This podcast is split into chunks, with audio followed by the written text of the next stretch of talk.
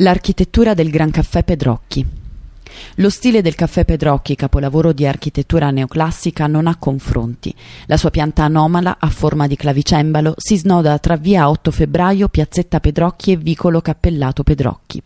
La facciata settentrionale vanta due logge con colonne doriche, in stile neogreco a imitazione dei templi di Pestum, precedute ognuna da due leoni simili a quelli che ornano il Campidoglio a Roma e sovrastate da una terrazza con balaustra in ghisa e un corpo più arretrato con colonne corinzie. Sulla facciata che dà sul municipio e l'università si trova una loggia con terrazza uguale alle altre due ed è fiancheggiata dal pedrocchino, realizzato in stile neogotico con guglie, archi acuti poliblobati e balaustre traforate.